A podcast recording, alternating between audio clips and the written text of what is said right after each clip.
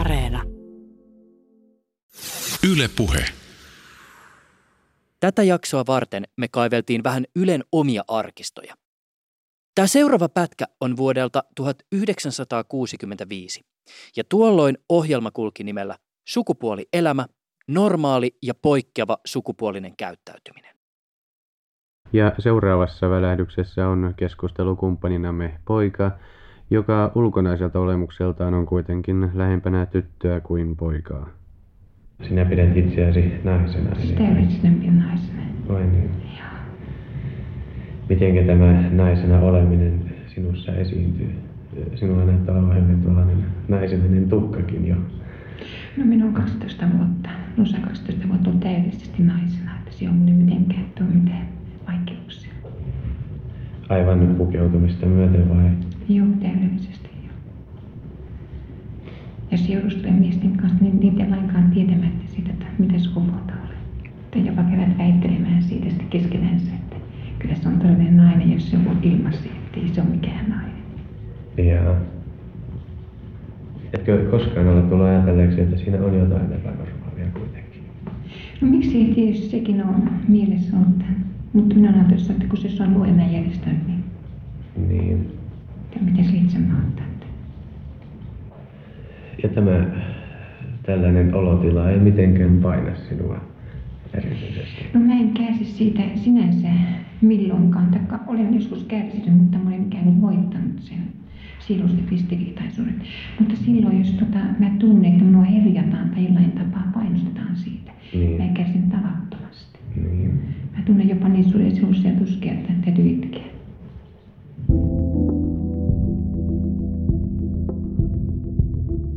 Tässä jaksossa puhumme transhistoriasta tai laajemmin sukupuolen moninaisuuden historiasta Suomessa. Jaksossa on haastateltavana muun muassa Heidi Kurvinen. Minä olen tutkijatohtorina Turun yliopiston kulttuurihistoriassa ja ennen kaikkea erikoistunut mediahistorian ja sukupuolihistorian tutkimukseen. Lisäksi mukana on Jean Lukkarinen. Tällä hetkellä opiskelen kulttuurihistoriaa Turun yliopistossa ja olen melkein valmis maisteri. Tein gradun tällaisen Dreamwear Club ry:n historiasta, mikä on alun perin alkanut transvestiittien ja heidän puolisoittensa toiminnasta ja laajentunut sitten myöhemmin moninaisemmaksi ja yleisemmin sukupuoleltaan moninaisten ihmisten niin kuin tukitoiminnaksi. Jakso on äänitetty syksyllä 2021. Yle Puheessa Juuso Pekkinen.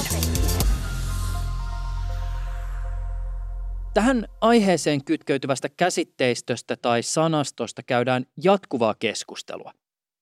Mä kysyin tästä teemasta molemmilta haastateltavilta. Ennen Heidi Kurvista Jean Lukkarinen kommentoi, miksi joissakin yhteyksissä laaja kattotermi sukupuolen moninaisuus on ehkä perustellumpi kuin jokin ehkä spesifimpi termi.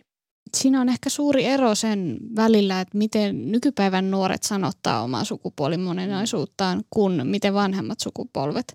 Et silloin niin kun vanhemmat sukupolvet tykkää käyttää tätä transvestiittikäsitettä niin kun enemmän.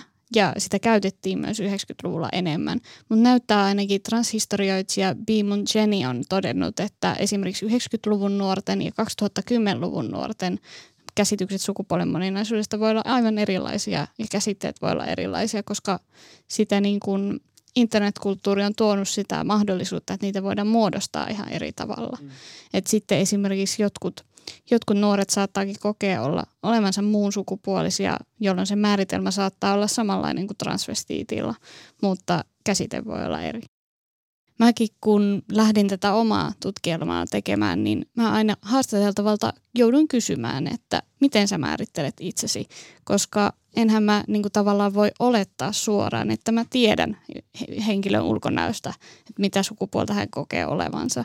Ja sitten kun mä lähdin tätä omaa tutkielmaa tekemään, niin mä ajattelin, että hei, mä tutkin transvestisuuden historiaa, mutta loppujen lopuksi kävi niin, että mulla oli haastateltavien listassa varmaan 3-4 erilaista sukupuolikuvausta ja nekin vaihteli, että miten jokainen määritti oman kokemuksensa. Ehdottomasti niin nämä käsitteet on olennainen niin kysymys tämän teeman tutkimisessa ja opettamisessa. Jotenkin se käsitteiden määrä on hyvin moninainen ja vaihtelee eri aikojen kuluessa. Ja tuolla mun omalla kurssilla yksi niin kuin keskeinen jotenkin tavoite olikin opettaa opiskelijoita ymmärtämään sitä, että ne käsitteet, jotka on nykyään käytössä, niin ne on niin kuin sidoksissa tähän meidän nykyiseen yhteiskuntaamme ja ymmärrykseemme, ja historian kuluessa nämä käsitteet on muuttunut. Ja toki sitten, jos luetaan esimerkiksi jotain tutkimuskirjallisuutta, jossa käytetään käsitteistöä, joka ei nykyään enää ole samalla tavoin korrektia, niin tämä sitten on aina hyvä ottaa huomioon, ja pyrin siihen sitten myös niin kuin opastamaan opiskelijoita siihen, että he huomaa sitten kiinnittää tämän kaltaisiin asioihin huomiota. Ja toki sitten historian tutkimuksessa laajemminkin ollaan usein sellaisessa tilanteessa, että kun käytetään alkuperäislähteitä, niin siellä sitten termistö ei välttämättä ole niin kuin nykynäkökulmasta korrektia. Ja itse näkisin, että niin kuin alkuperäislähteitä ei toki niin kuin lähdetä sitten sensuroimaan, vaan sitten pyritään niin kuin tarkastelemaan niitä opiskelijoidenkin kanssa sillä tavalla, että mitä se sitten kertoo sitä omaa aikansa yhteiskunnasta ja tavasta nähdä sukupuoli. Ja kuitenkin aina kun me tutkitaan mennyttä, niin meidän pitää myös niin kuin kunnioittaa niitä menneisyyden ihmisiä, että vaikka heidän ajattelumaailmansa ei välttämättä olisi meidän näkökulmasta korrektia, niin he on kuitenkin olleet sen oman aikansa maailman kasvatteja, ja meidän pitää myös niin kuin heitä ikään kuin lähestyä sillä tavalla empaattisesti. Myös sitten niitä henkilöitä, jotka vaikka on esittäneen niin kuin jotenkin sukupuolen moninaisuudesta kyseenalaistavia näkemyksiä.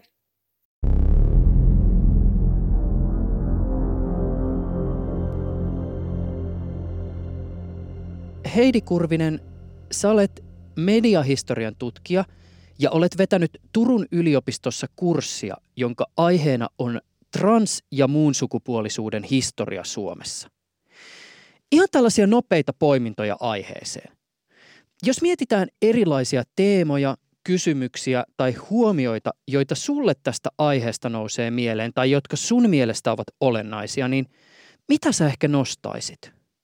Ensimmäisenä nostaisin esiin sen, että vaikka teema on Suomessa hyvin vähän tutkittu, ja ehkä aihepiiri on sellainen, että voi alussa olla hankala hahmottaa sitä, että mistä lähteitä löytyy, niin yllättäen sitten tämmöiseltä pitkältä 1900-luvulta, eli tuolta 1800-luvun loppupuolelta lähtien, niin mainintoja on löydettävissä, että toki se usein on sitten kovan työn takana, että näitä lähteitä löytyy, ja nyt viime aikoina, kun aineistoja on digitoitu, niin tämä on sitten huomattavasti helpottanut kyllä sitten aihepiiriin tutustumista, ja esimerkiksi tällä kurssilla niin käytin paljon sitten näitä digitaalisia sanoma- ja aikakauslehtiaineistoja, jotka sitten toimikin semmoisena hyvänä tapana jotenkin kartoittaa sitä julkista keskustelua, jota teeman ympärillä on käyty. Ja ne myös osoitti sen, että tosiaan niin kuin tätä sukupuolen moninaisuuden historiaa on löydettävissä muualtakin kuin sitten tämmöisistä lääketieteellisistä tai sitten tämmöisistä oikeuskäytäntöihin liittyvistä asiakirjoista. Mielenkiintoista oli myös huomata se, että kuitenkin sitten tätä niin kuin neuvottelua siitä, mitä sukupuoli on sitten nimenomaan julkisessa keskustelussa aika ajoin käyty läpi koko 1900-luvun ja tänne 2000-luvun alkuun asti. Ja tietynlaisia niin kuin jotenkin semmoisia nykykeskusteluja ja menneisyyden keskustelun väliltä on löydettävissä myös jotenkin tämmöisiä yhtymäkohtia. Viime vuosina on keskusteltu paljon ja noussut uutisotsikoihin myös urheilumaailmassa sitten kysymykset siitä, että miten esimerkiksi niin kuin sukupuoltaan korjanneet ihmiset, niin voivatko he kilpailla sitten oman sukupuolensa mukaisessa joukossa vai eivät. Ja tämän kaltainen teeman sitten oli myös julkisessa keskustelussa niin kuin jo 30-40-luvulla esillä, eli suomalaisissa lehdissäkin nousi esiin tämmöisiä kansainvälisiä esimerkkejä urheilijoista, joilla oli sitten todettu, että heillä onkin sitten niin kuin vastakkaisen sukupuolen piirteitä, eli ennen kaikkea kyse oli siis intersukupuolisista ihmisistä nykytermeen ilmaistuna, ja tämän kaltaisia mainintoja löytyi myös sieltä suomalaislehdistä, eli nämä kansainväliset uutiset päätyi myös meille. on ollut myös näitä tällaisia dokumentteja esimerkiksi, jos on seurattu raskaana olevia transmiehiä ja tähän tematiikkaan sit liittyen muistan myös erään uutisen, jossa 50-luvulla uutisoitiin tanskalaisesta raskaana olevasta miehestä. Eli niin kuin jännällä tavalla jotenkin löytyy sellaisia tarttumapintoja sitten myös sieltä menneistä aineistoista näihin nykypäivänäkin pinnalla oleviin keskusteluihin. Ehkä vielä yhtenä piirteinä tietenkin voi nostaa esiin tämmöisen niin kuin jotenkin sensaatiohakuisuuden, että toki niin kuin usein tässä varsinkin kun mediahistorian tutkijana olen omimmillani näillä media-aineistoilla, niin siellä on se sensaatiohakuisuus korostunut. Ja tietyllä tapaahan se näkyy kuitenkin myös nykykeskusteluissakin, vaikka ollaan hyvin sitten erilaisessa mediakentässä, mutta niin kuin niitä piirteitä on sitten olemassa myös nykyään. Tässä jaksossa toki erityinen fokus on Suomen transhistoriassa, mutta voinee varmaan sanoa, että tämä näkökulma avaa ehkä maisemaa myös laajemmin kysymyksen sukupuolesta, siis siihen liitetyistä merkityksistä sekä siihen, millä tavoin yhteiskunta jäsentää ja asemoituu aiheeseen. Eli siis kun me tarkastelemme asiaa tästä perspektiivistä, niin mitä ehkä laajempaa sun tulkinnan mukaan tulee näkyviin, siis sukupuoleen liittyen? Kyllä, ehdottomasti on näin, että niin kun kirjoitetaan sukupuolen moninaisuuden historiaa, niin tarkastellaan samalla myös sitä sukupuolen käsitteellistämistä yhteiskunnassa laajemmin. Ja tämän takia niin kuin, ei pitäisikään ajatella, että sukupuolen moninaisuuden historia niin kuin koskettaa ainoastaan sitten, ihmisiä, joilla itsellään on niin kuin identifikaatio tällä alueella, vaan niin kuin tämän näkökulman kautta päästään tarkastelemaan myös ehkä semmoisia perinteisempiä kysymyksiä uusilla tavoilla. Ja ennen kaikkea niin kuin päästään jotenkin katsomaan sitä, että miten eri aikoina jotenkin on sukupuolta käsitetty ja mitä ollaan pidetty normaalina ja mitä normista poikkeavana ja minkälaisia jotenkin tämmöisiä mahdollisia maailmoja ihmisten toimijuudelle on eri aikoina ollut. Ja tätä kautta niin kuin päästään sitten ehkä moninaisemmin tarkastelemaan niin kuin ylipäätänsä menneisyyden ihmisten elämistä ja olemista. Teologi ja sukupuolen etiikan tutkija Sami Suhonen kirjoitti vuonna 2007 julkaistun artikkelin transsukupuolisuuden historiasta. Tuolloin Suhonen totesi, että Suomesta puuttuu perustutkimus sukupuolen moninaisuuden historiasta. Ja tuolloin suomen kielellä oli kirjoitettu Suhosen mukaan 2 transsukupuolisuutta koskevaa väitöskirjaa ja noin 5 pro-gradu-tutkielmaa. Ja tähän päälle sitten jotkut harvat artikkelit tai luvut muutamissa teoksissa. Mikä sun arvio asiaan liittyen on nyt 15 vuotta myöhemmin? No hirveän paljon ei olla tästä menty eteenpäin, eli edelleen on hyvin vähän olemassa tutkimusta sukupuolen moninaisuuden historiasta.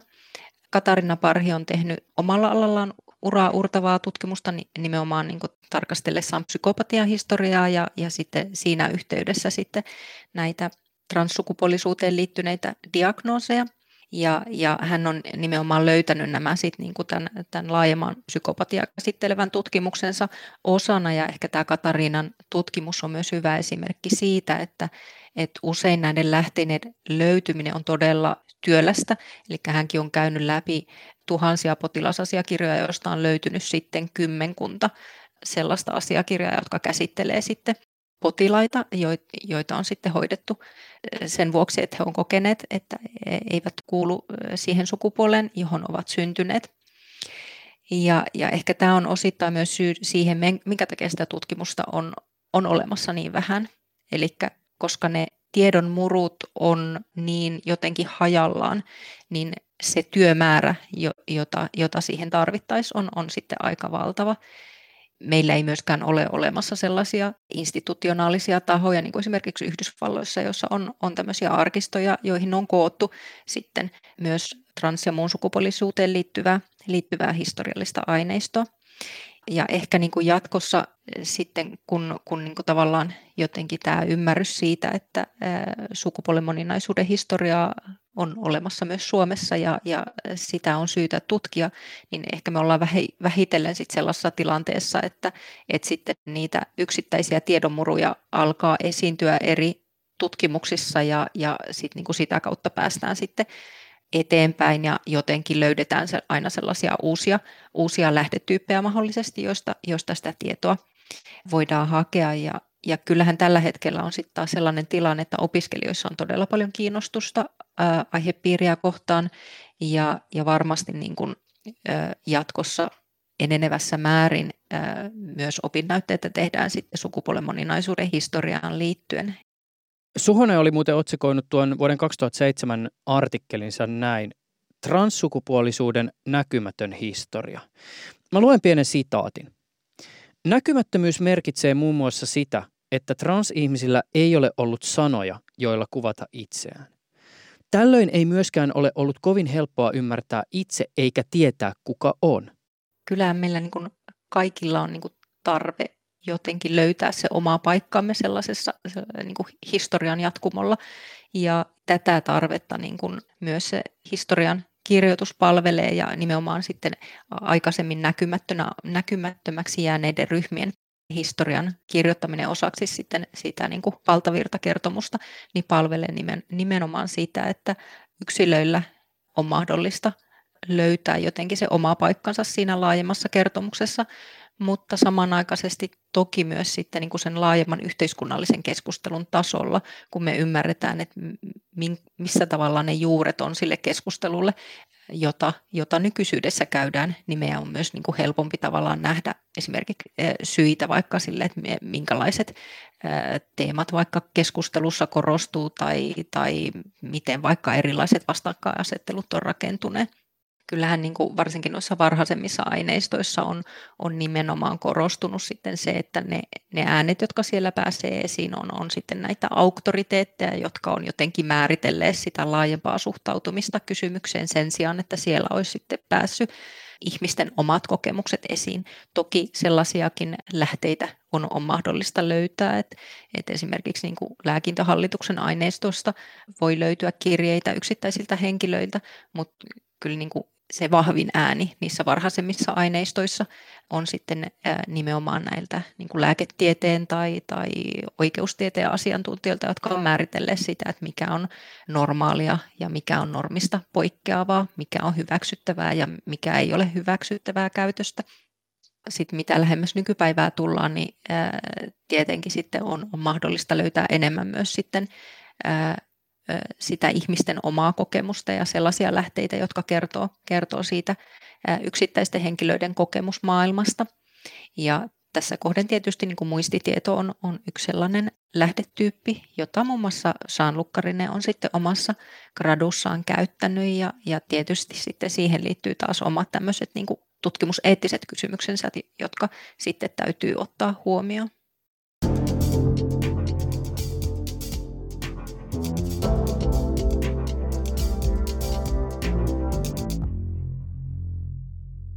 Mä tutkin mun gradussani tämän Dreamwear Club ry:n piirissä olleiden henkilöiden kokemuksia tilasta ja toimijuudesta vuosina 1990-2011. Ja mä tarkoitan näillä tilallisilla kokemuksilla sitä, että minkälaisia kokemuksia ihmisillä on niin kuin ilmaista omaa sukupuoltaan, vaikuttaa omaan asemaansa yhteiskunnassa tai toimia erilaisissa tiloissa. Ja nämä mun tilat vaihtelee niin kuin yksityisistä tiloista julkisiin tiloihin ja yhteiskunnallisiin tiloihin. Voisitko sä vielä avata hieman sitä, miten tämän sun gradun ajallinen kaari siis rajautuu? Miksi sä kohdistat sun mielenkiinnon just 1990-luvulta 2010-luvun alkuun?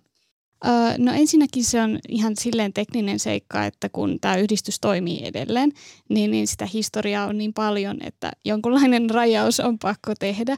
Ja sitten mä päädyin tähän 2011 rajaukseen sen takia, koska siinä tavallaan tulee se kaari tai ajankaari käsiteltyä, missä transvestisuus oli tautiluokituksessa mukana Suomessa. Ja vuonna 2011 se poistettiin sitten Dreamwear Clubin ja muiden sateenkaaritoimijoiden yhteistyönä, niin se tavallaan oli sitten loppukaneetti mun gradulle, mutta ei todellakaan Dreamwear Clubin toiminnalle, koska se toiminta jatkuu edelleen.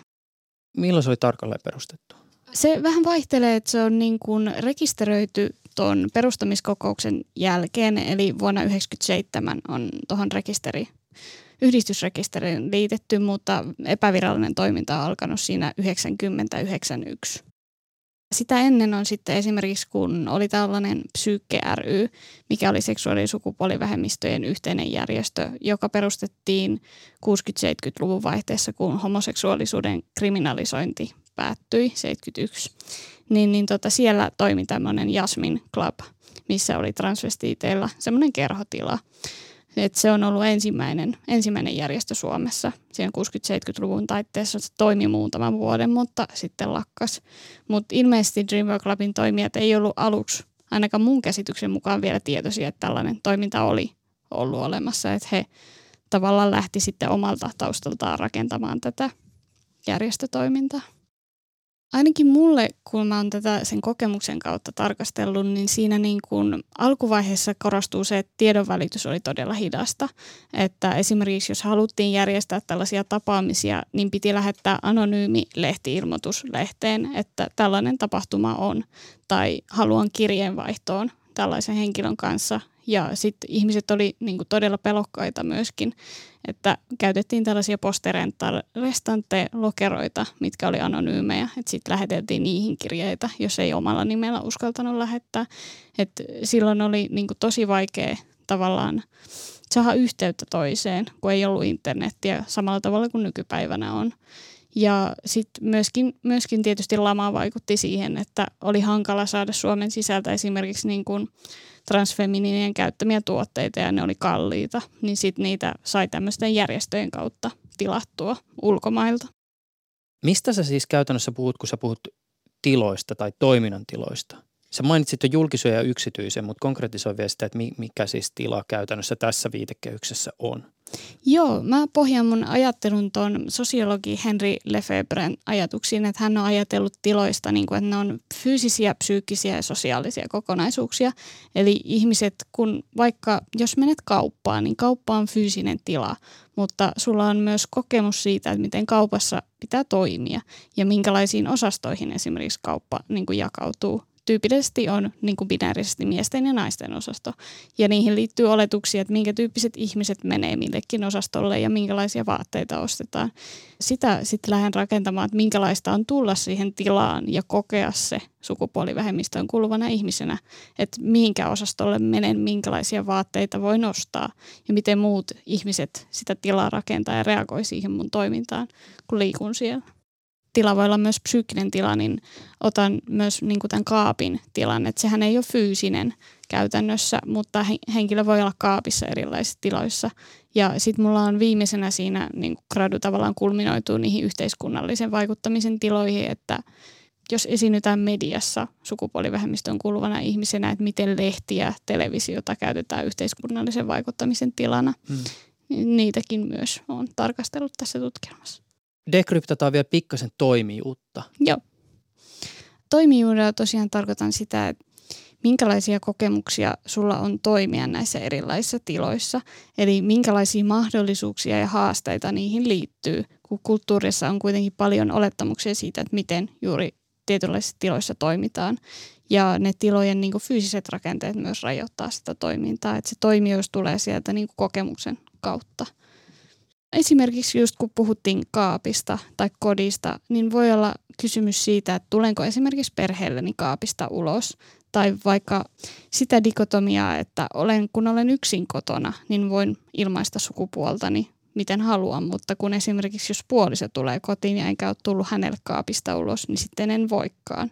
Että niin kuin tilojen sisällä voi olla sitten erilaisia toimijuuden mahdollisuuksia. Sä oot siis käyttänyt lähdemateriaalina, niin kuin sä mainitsit, haastatteluja, ja sitten myös tätä Dreamwear Clubin jäsenlehteä Dreamwear. Mm-hmm. Kerro tästä lehdestä. Joo, se on sellainen niin kuin suljettu aineisto vuoteen 2014 asti, eli sitä on julkaistu vuodesta 1993-1994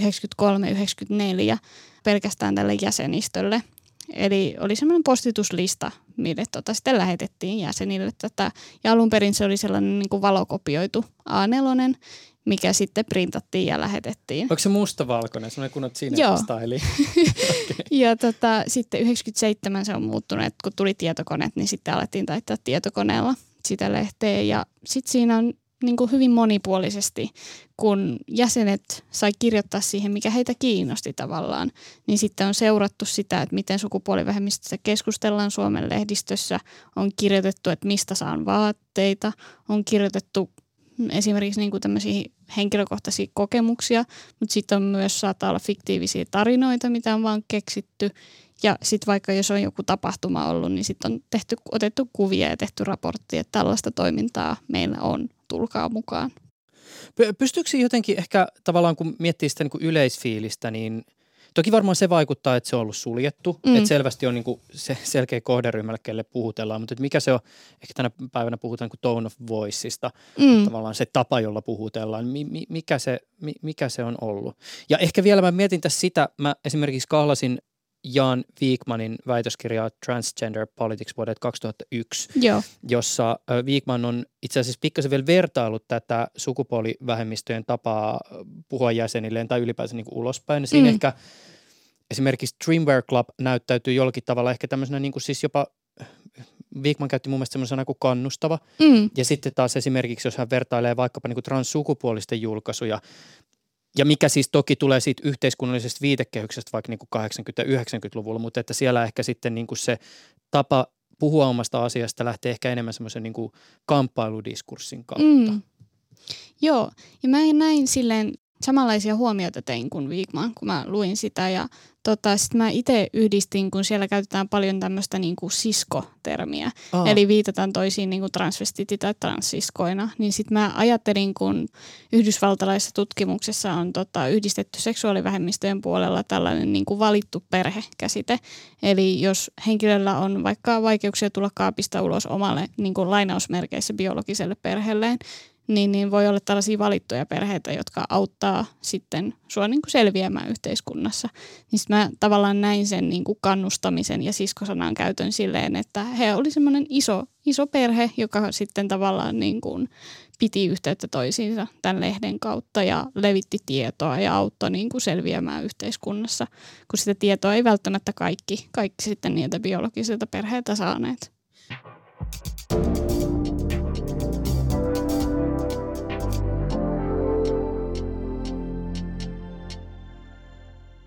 Ainakin mun jotenkin kokemus sen kurssin pohjalta on, mitä silloin niin kuin perehdyin näihin tai kirjallisuuteen ja olemassa oleviin aineistoihin, on se, että niin kuin vahvemmin sitten näkyy vielä niin kuin transfeminiinien, kun taas sitten transmaskuliinien ääni ei ole niin vahvasti siellä esillä. Ja mä näkisin, että tämä johtuu nimenomaan siitä, että transmaskuliinit on usein pystyneet jotenkin niin kuin sulautumaan siihen yhteiskuntaan niin, että he ei jotenkin ole aiheuttanut sellaista niin näkyvää häiriötä siinä omassa ajassansa, että se olisi niin kuin aiheuttanut heille jotakin seurauksia, kun taas sitten transfeminiinien kohdalla he on niin kuin näkyvämmin rikkoneet sitä oman ajan hyväksyttävän käytöksen rajoja, ja se on esimerkiksi voinut johtaa vaikka väkivallantekoihin heitä kohtaan, josta on jäänyt sitten rikosoikeudellisiin asiakirjoihin jälkiä, tai heillä on ollut ehkä suurempi tarve hakeutua sitten sukupuolen korjausleikkauksiin ja näin poispäin. Kulttuuriantropologi Jenny Kangasvuo kirjoitti vuonna 2018 Tulvalehteen artikkelin Diagnoosi transvestitimus. Ja tämä termikäsitykseni mukaan liittyy siis siihen, kun niin sanottu transseksuaalismus liitettiin vuoden 1969 tautiluokitukseen. Anyways, Kangasvuon artikkeli lähtee liikenteeseen vuodesta 1915, jolloin Lapinlahden mielisairaalaan toimitettiin impi, joka kirkonkirjoihin oli kuitenkin kirjoittanut nimekseen Esko. Tutkimuksessa selvitettiin, että Esko oli lapsena inhonnut ompelemista, innostunut puutöistä, poltti tupakkaa, joi viinaa ja pukeutui miesten vaatteisiin. Rakkaussuhteita Eskolla oli naisten kanssa. Potilas vaati, että hänen sukupuolensa korjattaisiin mieheksi silläkin uhalla, että hän kuolisi leikkauspöydälle. Käsitykseni mukaan transhistorian näkökulmasta nimenomaan lääketieteen kehitys ja lääketieteellinen viitekehys on just se, jonka rooli korostuu erityisesti sukupuolihistorian paneutuessa siellä 1900-luvun alussa. Et jos puhutaan esimerkiksi määrittelystä, niin saksalainen lääkäri Magnus Hirschfeld mainitaan usein henkilöksi, joka olisi erottanut toisistaan transseksuaalisuuden ja transvestisuuden. Ja Suomessa transsukupuolisuus tulee myös silloin esiin, kun puhutaan psykiatrisesta viitekehyksestä. Jotenkin tämä patologisointi, joka tulee siltä lääketieteellisestä keskustelusta, niin painottu myös sitten siinä että miten niin kuin asiasta uutisoitiin ja miten sitten jotenkin julkisuudessa on puhuttu sen sijaan, että näiden henkilöiden omat kokemukset olisi jotenkin noussut esiin tai olisi niin kuin ehkä kiinnitetty huomiota siihen, että miten esimerkiksi vaikka tämä Esko koki tämän miessukupuolen itselleen omaksi ja oli kyennyt sitten niin kuin myös rakentamaan sitä elämäänsä sillä tavalla, että ainakin käsittääkseni osan ajasta pystyi elämään miehenä. Sitten useinhan niin kuin jotenkin sen patologisoinnin lisäksi sitten törmättiin sitten näihin rikosoikeudellisiin kysymyksiin, että usein sitten, että jos oli mahdollisuus ikään kuin siinä yhteiskunnassa elää, englanniksi sanotaan varmaan passing, että niin kun menee muiden silmissä sen sukupuolen edustajana, joka kokee olevansa, niin sitten siinä vaiheessa, jos joku huomasi, että se nimi, jota käyttää, ei vastaakaan sitten sukupuolen biologisia elementtejä, niin se ongelma niin kun nousi siinä kohtaa esille. Että niin kuin tämän patologisoinnin ohella sitten ehkä tämä tämmöinen rikosoikeudellinen juone on siellä sitten ollut tukemassa sitten tätä ja ehkä myös sitten niin kuin jotenkin vahvistanut tätä tragedia-elementtiä. Mediahistorian tutkijana itseään niin kuin luonnollisesti kiinnostaa aina tämä niin kuin julkinen keskustelu ja se, että millä tavoin se on kehittynyt. Ja siitä paljon puhuin myös sitten tällä omalla kurssillani ja viittasinkin tuossa aikaisemmin jo tähän tietynlaiseen sensaatiohakuisuuteen ja siihen, että kuinka ilmiöstä, jonka me nykyisin ymmärrämme transsukupuolisuudeksi, kuinka siitä sitten tuli uutinen ja se, niin kuin, se kehystettiin yleensä jotenkin sellaisena sensaationa, että kyse oli miehestä, joka on pukeutunut naiseksi tai mies, josta tuli nainen, niin kuin esimerkiksi 30-luvun alussa kirjoitettiin, kun uutisointiin tanskalaisesta Lili Elbestä, joka oli ensimmäinen sukupuolensa maailmassa korjannut henkilö. Tämänkin tapauksen yhteydessä sitten nämä uutiset tuli Suomeen mitä todennäköisimmin niin kuin pohjoismaisten uutistoimistojen kautta ja ne ei ole missään nimessä suomalaisten toimittajien kirjoittamia, vaan toisti niitä jotenkin niitä sanamuotoja, joita siellä kansainvälisessä keskustelussa oli ollut, mutta joka tapauksessa ne toi suomalaisten tietoisuuteen tämmöisen jotenkin ymmärryksen siitä, että tässä on nyt jotain niin kuin tämmöistä sensaationomaista, että niin kuin on tällaisia niin kuin yksittäisiä henkilöitä, jotka sitten siirtyvät sukupuolesta toiseen. Ehkä tämä niin kuin sensaatiohakuisuus sitten on eri aikoina saanut vähän erilaisia muotoja sitten mediakeskustelussa. Suomalaisessa kontekstissa sitten Hymylehti oli yksi tällainen foorumi, jossa nämä tämmöiset sensaatiouutiset suomalaisista sukupuoltaan korjanneista tai transsukupuolisiksi itsensä identifioineista henkilöistä sitten alkoivat esiintyä 60- ja 70-luvulla. Ja näihin henkilöhaastatteluihin, jotka sinällään, että ne niin kuin nosti näiden transsukupuolisten oman kokemuksen esiin, että sinällään niitä voidaan pitää hyvinä, mutta ne oli tosi vahvasti sensaatiomaisesti kehystetty ja niihin liittyy myös tämmöisiä niin kuin ongelmallisia piirteitä jotenkin siinä, että miten se sukupuoli ymmärrettiin, että niiden yhteydessä saatettiin esimerkiksi julkaista niin kuin kuvaa henkilöstä, jolle oli tehty rintaleikkaus ja sitten hänen niin kuin yläosansa oli paljaana ja jotenkin mä itse näkisin sillä, että vaikka sitten niin kuin kirjoitettiin siitä, kuinka hän oli korjannut sukupuolensa naiseksi, niin häntä ei sitten kuitenkaan nähty naisena, vaan jotenkin sitten se paljas rintakehä, joka siinä lehden kuvituksena sitten julkaistiin, niin se oli tämmöinen niin kuin sensaatiohakuinen elementti, että tavallaan niin kuin siinä jotenkin se miten se sukupuoli sitten käsitettiin, niin se oli jotenkin koko ajan semmoinen niin kuin häilyvä, että toisaalta kirjoitettiin henkilöstä, joka oli korjannut sukupuolensa, mutta sitten näkisin, että kun hänestä julkaistaan kuva yläosattomissa rinnat paljaana, niin häntä ei kuitenkaan sitten nähty naisena, koska silloin se olisi ikään kuin, ollut naista seksuaalisoiva kuva. Ja vaikka 60- ja 70-luvulla tämän kaltaista kuva-aineistoa suomalaisissa lehdissä julkaistiin, niin ehkä niitä ei kuitenkaan sitten niin kuin henkilöhaastattelujen yhteydessä samassa määrin julkaistu.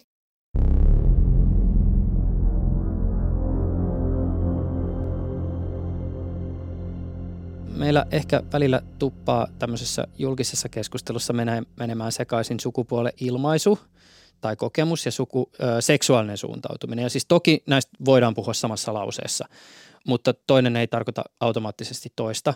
Mä itse asiassa ajattelin tätä asiaa siis siitä syystä, kun mä kävin läpi Ylen omia arkistoja, jotka liittyy sukupuolen moninaisuuteen ja erityisesti transsukupuolisuuteen. Mä huomasin semmoisen, että puhuttiin sitten niinku 60-luvun materiaalista tai 80-luvun materiaalista. Niin oli aika tyypillistä, vaikka haastattelu oli sävyltään semmoinen niinku ihmistä kunnioittava, niin se, että ensin esitään kysymys, jossa haastateltavat kysytään, että, niin, että mikä on tavallaan niinku se sukupuoli, johon sä identifioidut. Ja sitten kun siellä on vastaus vaikkapa, että no identifioidun naiseksi, niin automaattinen jatkokysymys, jolla selvästi pyritään ikään kuin vahvistamaan vielä tätä ajatusta, on siis se, että eli siis pidät miehistä. Ja tässä ollaan tietysti sitten se heteronormatiivisuuden äärellä, mutta ehkä tässäkin asiassa myös mietin tätä, että onko esimerkiksi siellä Dreamwear Clubin sivuilla ollut niin kuin tähän liittyvää pohdintaa, koska siis esimerkiksi käsitykseni mukaan transvestiittien kohdalla usein kuitenkin seksuaalinen suuntautuminen on aika samalla niin kuin siis miehillä. Joo, tässä tullaan siihen, niin kuin mun gradussa internet näyttäytyy tässä keskeisessä roolissa, että kun niitä keskusteluja käytiin lehdissä, niin silloinhan toimittaja aina tavallaan kuratoi sen, mitä sinne lähetetään, mutta nettiin pystyy niin kuin lähettämään paljon vapaammin sitä tekstiä. Ja mun näkemyksen mukaan netti niin kuin muutti sitä käsitystä, että ajateltiin, että transvestiitit on vaan heteroita. Niin netin kautta huomattiinkin, että aha, meillä onkin niin kuin biseksuaalista väkeä enemmän kuin luultiin tai on homoja transvestiittejä tai näin poispäin. Että se tavallaan moninaisti sitä näkemystä siitä, että minkälainen niin kuin he on ryhmänä. Ja sitten palaan tähän takaisin niin kuin siihen, että sotketaan sukupuoli ja seksuaalisuus, niin se on kyllä ollut hyvin tyypillistä myös joissakin niin kuin tutkimuksissa. Ja sitten tietysti kun katsoo tätä transvestisuutta, niin siinä on myöskin niin kuin sukupuoli ja seksuaalisuus saattaa joissain tapauksissa niin kuin kietoutua yhteen. Eli joillekin tämmöinen niin kuin transvestiittinen fetisismi, eli pukeudutaan niin kuin toiselle sukupuolelle tyypillisiin vaatteisiin seksuaalisen nautinnon saamiseksi, niin se voi olla osa sitä kokemusta, joka saattaa hävitä myöhemmin tai saattaa kulkea sitten mukana. Toisille se ei ole ollenkaan olennainen asia tätä identiteettiä. Mä näen ainakin omassa gradussani sen kautta sen, että kun 99 vuoteen asti oli tämä kehotuskielto voimassa. Avakehotuskielto? Ei, eli saanut niinku kehottaa homoseksuaalisiin tekoihin. Et kun 71 poistettiin tämä kriminalisointi, niin sitten konservatiivit vastusti sitä poistoa ja laitettiin tämä homoseksuaalisten tekojen kehotuskielto voimaan. Niin mä näen, että 90-luvulla vaikka se vaikutti myös seksuaalivähemmistöistä tiedottamiseen, että se vaikutti myös jonkun verran sukupuolivähemmistöistä tiedottamiseen. Että esimerkiksi isommat lehdet ei välttämättä ottanut tällaisia niin kuin juttuja vastaan tai niitä saatettiin sensuroida, koska oli vääriä käsityksiä, että ajateltiin, että nämä on samaa porukkaa, niin ne molemmat sensuroidaan. Ja sitten se vaikutti siihen, että näitä tapaamisilmoituksia saatettiin laittaa sinne keltaiseen lehdistöön, koska sinne niitä pystyi laittamaan, että niitä ei sensuroitu. Niin sitten siinä tulee tämmöinen niin kuin luuppi, että kun se näkyvyys on siellä keltaisessa lehdistössä, niin sitten se yleiselle niin kuin isommalle väelle saattaa näyttäytyä vaan sieltä kautta ja muuttaa niitä asetuksia, niin kuin ajatuksia siihen suuntaan. Sulla on tietysti tässä sun tutkielman ytimessä tämä tilallisen toimijuuden kaari. Voisi pikkasen vielä palata siihen näin, että jos me vielä hahmotetaan tätä asiaa just se, että niin kuin ehkä 90-luvun vinkkelistä, niin minkälaisia huomioita sä esimerkiksi sun materiaalin pohjalta teet? Tähän niin kuin aiemmin jo sanottuun ehkä lisänä on just se, että siellä niin kuin näkyy 90-luvulla esimerkiksi kaapin kokemuksissa niin kuin Ilan H. Meyer on puhunut tällaista kuin vähemmistöstressi.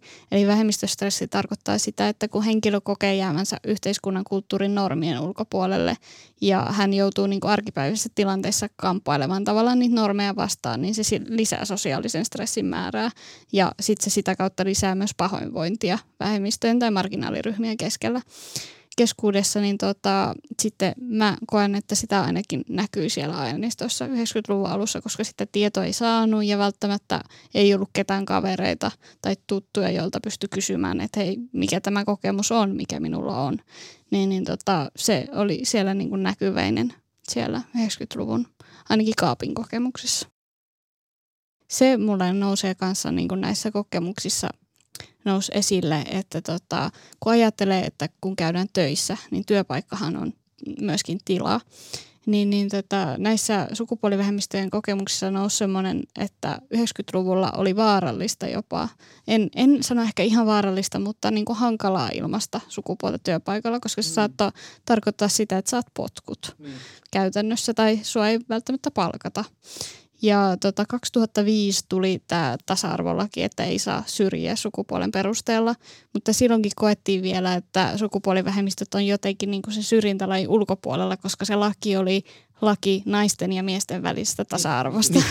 Niin, sitten 2015 vasta kirjattiin tämä, että sukupuolen ilmaisun perusteella ei saa syrjiä, niin se sitten niin kuin toi tämän turvan loppupeleissä siihen, mutta kyllä se niin kuin mun näkökulman mukaan myös 2000-luvulla vähän parani tämä, että vaikka työpaikka oli niin kuin hankala paikka ilmaista sukupuoltaan, sitten kuitenkin semmoinen kohtelu parani näiden tasa-arvolakien myötä.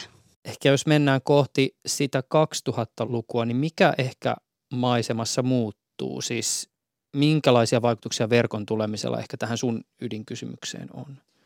Tai ylipäätänsä siihen niin kuin vuosituhannen vaihtumiseen? Se, että niin kuin se kehotuskielto ensinnäkin poistui 1999, eli mediaa pystyttiin hyödyntämään paljon paremmin tällaiseen tiedottamiseen. Ja sitten internet kun tuli, niin pystyi tavallaan menemään sinne verkkoon anonyymisti. Eli vaikka olit kotona ja olit kaavissa, niin pystyit niin kuin menemään sinne nettiin ja löytämään sitä omaa identiteettiä tukevaa tietoa, mikä sitten vähenti taas sitä vähemmistöstressiä, mistä puhuin aiemmin. Ja sitten tavallaan se toi sitä niin kuin yhteenkuuluvuuden tunnetta, että ei kokenut, että oli yksin maailmassa, vaan oli muitakin, jotka kokee samalla tavalla. Niin se muuttui siinä. Ja netissä on puhuttu siitä, että netissä voi olla tavallaan kuka tahansa. Siihen liittyy tietysti paljon mahdollisuuksia ja haasteita, mutta tässä tapauksessa se toi sen, että pystyy leikittelemään tavallaan identiteeteillä, että kokeilemaan, että haluan ottaa tällaisen nimen ja tällaisen roolin, että miltä se tuntuu vaikka keskustelupalstalla. Niin se netti toi sen mahdollisuuden, että jos kotona ei pystynyt sitä tekemään, niin sen pystyy tekemään sitten netissä. Ja se näyttäytyi mun niin kuin näissä aineistoissa tosi vapauttavalta ja silleen niin kuin, se oli niin kuin, kuvattiin sitä, että se oli ihmeellistä, että pystyi näkemään esimerkiksi videoita niin kuin transihmisistä, että vaikka se oli semmoinen todella pieni ikkuna jossain, joka latautui todella pitkään. Niin se oli niin kuin 48x48 liikkuva ruutu. Niin se oli todella ihmeellistä, että niitä pystyi näkemään ylipäätään. Niin kuin me kaikki tiedämme, niin nettihän ei ole pelkästään mukava paikka. Siis että jos sitä ajattelee toiminnan tilanne. Joo, ja mäkin näin tässä gradussa, että sosiologi Surja Monro on puhunut tästä, että yhteiskunnassa on seksuaalisuuden pelko, mikä tarkoittaa sitä, että se luokittelee tällaiset niin kuin epänormatiiviset seksuaalisen muodot semmoiseksi epätoivotut aiheeksi, että siitä ei saa puhua. Ja sitten kun tästä niin kuin yritettiin puhua netissä, niin, sitten se oli tavallaan hankalaa siinä mielessä, että esimerkiksi jos halutaan keskustella transvestiittistä fetisismistä, niin se voi helposti mennä siihen, että sitten yhteiskunta leimaa tavallaan epänormatiiviseksi. Ja sitten mä näen siinä sen, että jotkut järjestöt joutuu niinku tavallaan turvautumaan sitten semmoiseen asialliseen linjaan, että niitä seksuaalisuuden keskusteluja tavallaan poistettiin sieltä, koska netti ei sitten ollutkaan niin vapaa paikka kuin luultiin. Millä tavoin muuten tässä sun gradussa tai ylipäätään viitekehyksessä näkyy ehkä tämä usein sukupuolivähemmistöistä käytävään keskusteluun liittyvä patologisointi, siis määrittely lääketieteellisestä näkökulmasta.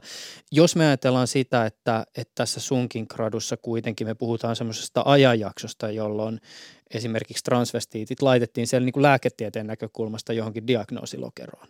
Mm. Joo, Suomessahan oli niin kuin tällaiset koodit kuin F65.1 transvestiittinen fetisismi ja F64.1 kaksiroolinen transvestismi, mitkä oli ne patologisoivat koodit ja ne oli laitettu tällaisen kansainvälisen tautiluokituksen F-kategoriaan, missä oli myös mielenterveyden häiriöiden luokitukset, mikä sitten aiheutti joissain jäsenistössä huvittuneisuutta käytännössä, että se ei ollut kaikille niin kuin sellainen elämää haittaava asia, mutta sitten toisille tietysti se saattoi lisätä sellaista huolta ja stigmaa, että miksi täällä on tällainen luokitus ja miksi minut luokitellaan niin kuin sairaaksi. Ja sitä sitten lähdettiin niin kuin aktiivisesti poistamaan 2000-luvun puolessa välissä. Yle Puheessa Juuso Pekkinen. Kyllä mä itsekin muistan niin sieltä 90-luvun lopulta 2000-luvun alusta, kun olin nuori aikuinen, niin jotenkin niin se ymmärrys siitä, että mitä transsukupuolisuus on, niin se oli kuitenkin vielä hyvin pinnallista. Jotenkin ei ollut myöskään käsitystä siitä niin kuin laajuudesta. Et ehkä se, niin kuin se julkisen keskustelun pohjalta oli sellainen ajatus, että se ei ole kovin yleistä. Ja sitten niin kuin tämä on ehkä sellainen asia, johon mä oon sitten niinku, tarttunut omassa opetuksessa, kun on sitten niinku opettanut itseä parikymmentä vuotta nuorempia ihmisiä ja huomannut sitä, että kuinka niinku, tavallaan ne käsitykset sukupuolesta on niin jotenkin nopeasti ja niin moninaisin tavoin muuttuneen niin lyhyessä ajassa. Se on hieno asia, mutta niinku, tavallaan nykyhetkestä on vielä niinku, vähän hankalakin tajuta sitä, että noin parikymmentä vuotta sitten niin se käsitys sukupuolesta oli kuitenkin niin vahvasti vielä hyvin semmoinen kaksinapainen, että sitä ei niin osattu nähdä moninaisena kun se nykyään nähdään. Mä oon joskus kuullut eräältä toimittajakollegalta tällaisen vanhan liiton toimittajan nyrkkisäännön haastattelurungon tekemiseen. Eli siis kysy ne peruskysymykset, mitä, missä, milloin, kuka ja sitten vielä lopuksi, miten tämä asia on hoidettu Ruotsissa. Jos puhutaan vaikka transihmisten näkyvyydestä Suomessa 80-luvulla, niin eräs maininta, joka mulle tuli vastaan, oli Radio Cityn Toinen linja-ohjelma, jossa 1987 Helsingin Herttoniemessä haastateltiin Pirkko-Liisaa. Tässä haastattelussa Pirkko-Liisa esittää turhautumisensa Suomen tilanteeseen. Transsukupuolisten hoitoonpääsy on tosi vaikeaa ja virkamiehet ovat nihkeitä muuttamaan esimerkiksi henkilötodistusten sukupuolimerkintöjä. Ja tässä yhteydessä haastateltava toteaa, että Suomi on monessa asiassa transsukupuolisen näkökulmasta useita kymmeniä vuosia jäljessä Ruotsia. Mikä, Heidi Kurvinen, on sun ajatus? Siis millä tavoin Suomi ehkä tässä asiassa asettuu suhteeseen siinä, miten sukupuolikäsitykset tai historiankirjoitus muualla ehkä näyttäytyy? Siis onko Suomi ollut aina vähän kaikissa asioissa takapajula? Ja toisaalta millä tavoin ehkä niin kuin Suomen rajojen ulkopuolinen on tänne sitten heijastunut, kun se on sitten lopulta tänne päätynyt? Kun keräsin aineistoa tälle kurssille, niin huomasin sitten kuitenkin, että näitä kansainvälisiä vaikutteita ja kansainvälisiä uutisia nimenomaan on sitten myös suomalaisiin lehtiin päätynyt. Ja esimerkiksi just tämä Lili Elben tapaus, josta sitten aikaisemmin puhuin, niin siitä uutisoitiin sitten ei vaan Helsingin Sanomissa, vaan myös ihan tämmöisissä maakunnallisissa lehdissä. Ja se uutinen levisi aika laajalle sitten Suomessa. Eli niitä vaikutteita kyllä tuli ja nimenomaan se julkisessa keskustelussa jotenkin tämä transsukupuolisuus silloin 1900-luvun alkupuolella, ehkä jos ajatellaan 1800-luvun lopullakin oli jonkun verran mainintoja, niin se näyttäytyi nimenomaan jonakin sellaisena, joka tapahtui niin kuin Suomen rajojen ulkopuolella. Eli maailmalla oli tällaisia ihmisiä, jotka olivat sitten niin kuin korjanneet sukupuolensa tai jotka olivat esiintyneet toisen sukupuolen vaatteessa vaatteissa. Muistan muun muassa 30-luvulta yhden uutisen, jossa kerrottiin nimenomaan tukholmalaisesta ravintolasta, jossa oli sitten ratsiassa niin kuin huomattu, että eräs henkilö oli mies naisen vaatteissa, ja siitä tuli sitten uutinen myös Suomessa. Näillä kansainvälisillä vaikutteilla oli sitten ehdottomasti niin kuin vaikutusta myös siihen, että miten niin kuin Suomessa asioita pystyttiin ruveta käsitteellistämään, ja esimerkiksi 50-luvulla tämä Kristine Jorgensenin sukupuolen korjausleikkaus myös uutisoitiin Suomessa, ja mun mielestä Katarina Parhi on kirjoittanut siitä, että se myös niin kuin, joissain näissä potilasasiakirjoissa mainittiin sellaisena niin kuin tietona, joka oli sitten näiden henkilöiden omaa tämmöistä sukupuolen käsitteellistämisprosessia jotenkin vienyt eteenpäin. Eli puhutaan näistä sellaisista henkilöistä, jotka on pyrkineet siihen hakeutumaan silloin 50-60-luvuilla. Kyllähän se jotenkin näyttäytyi tosiaan, että se alussa oli korostetusti jotain sellaista, joka tapahtui ulkomailla. Sitten alkoi olla Suomessakin näitä henkilöitä, mutta sitten niin kun päädytään 80-luvulla, niin kyllähän sitä niin kun suomalaisessa keskustelussa Ruotsi näyttäytyi jotenkin semmoisena esikuvallisena, jossa asiat oli jo jotenkin edistyneempiä. Et siinä vaiheessa, kun sitten jotenkin suomalaisessa keskustelussa transaktivistit alkoivat ajamaan niitä oikeuksiansa, niin kyllä se, niin kuin se Ruotsi alkoi näyttäytyä sellaisena esikuvana. Kun mä sitten sen kurssin aikana mietin sitä, että no mistä se sitten niin kuin tavallaan johtuu, että tietyllä tapaa jo, että Suomessa ollaan vähän tultu jälkijunassa, ja toisaalta niin kuin niitä lähteitäkään ei ole niin paljon löydettävissä kuin monista maista, tai tuntuu jotenkin, että ne on niin hajallaan, niin kyllä mä näkisin, että myös sit niinku tällä väestöpohjalla on oma roolinsa, että yksinkertaisesti kuitenkin meillä on niinku suhteellisen pieni kansakunta, ja silloin ei ole päässyt myöskään syntymään sellaisia omia yhteisöjä, jotka olisi jättäneet jälkiä omasta toiminnastaansa, tai olisi syntynyt sellaista yhteisöllisyyttä. Et se sitten alkoi niin kuin korostetummin niin kuin tulla esiin silloin 60-luvun lopulla, jolloin muutenkin oli tämmöistä niin kuin kriittistä keskustelua, yhteiskunnallista keskustelua ja yhden asian liikkeitä, ja seksuaalivähemmistöjen oikeuksia alettiin ajamaan, ja sitten niin näissä seksuaalivähemmistöpiireissä myös sitten alkoi olla näitä ensimmäisiä ryhmiä, joissa sitten myös transsukupuolisia ihmisiä oli mukana. Sillä väestöpohjalla on myös merkitystä, mutta sitten toisaalta jos verrataan Ruotsiin, niin kyllähän sitten taas sillä niinku semmoisella kulttuurisella keskusteluilmapiirillä, että me oltiin kuitenkin silloin kylmän sodan vuosina siinä idän ja lännen välissä, ja ehkä jotenkin se kulttuurinen ilmapiiri ja keskusteluilmapiiri oli tukahdutetumpi kuin se sitten Ruotsissa oli, että näillä tekijöillä varmasti kaikilla on ollut oma vaikutuksensa.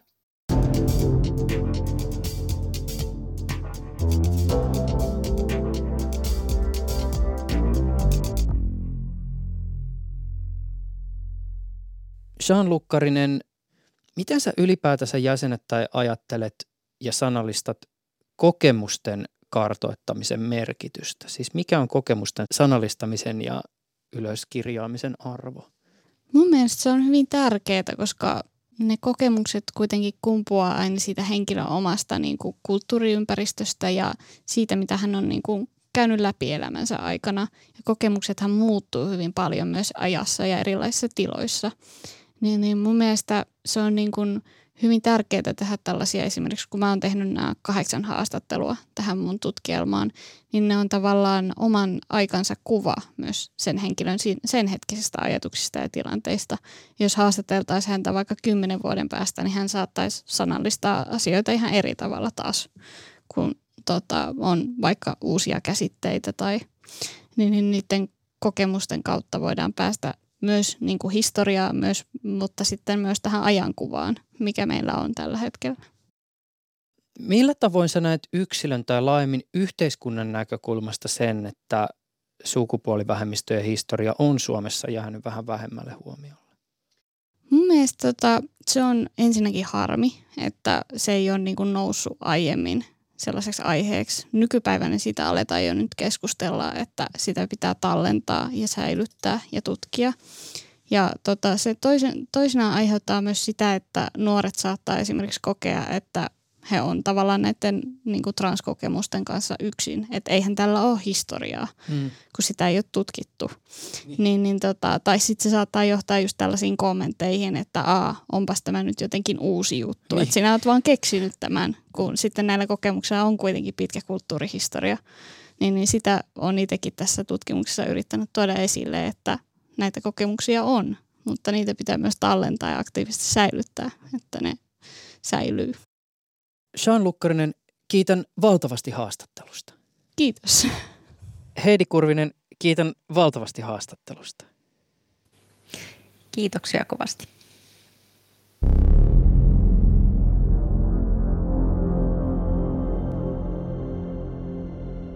Kun olet seurannut Pirkkoa ja muita transseksuaaleja nyt viime vuosien aikana, niin miten sinä koet transseksuaalien tilanteen Suomessa?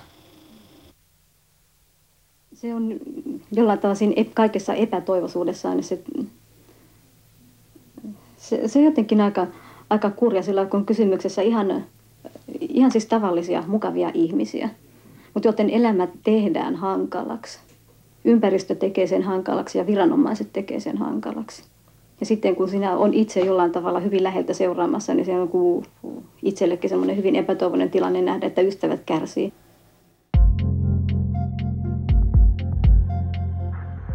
Näin kertoi vuonna 1986 Ylen ajankohtaisessa kakkosessa sukupuolenkorjausprosessin läpikäyneen Pirkon entinen avovaimo. Tässä jaksossa taustatoimittajana oli Veera Leno. Tuottajana toimii Sami Hahtala. Kiitän valtavasti avusta käytännön asioissa tekninen tuottaja Jarmo Huhtaa sekä Yle Turun toimittaja Kimmo Gustafssonia. Palautetta voi laittaa sähköpostitse osoitteeseen juuso.pekkinen@yle.fi. Ensi kertaan.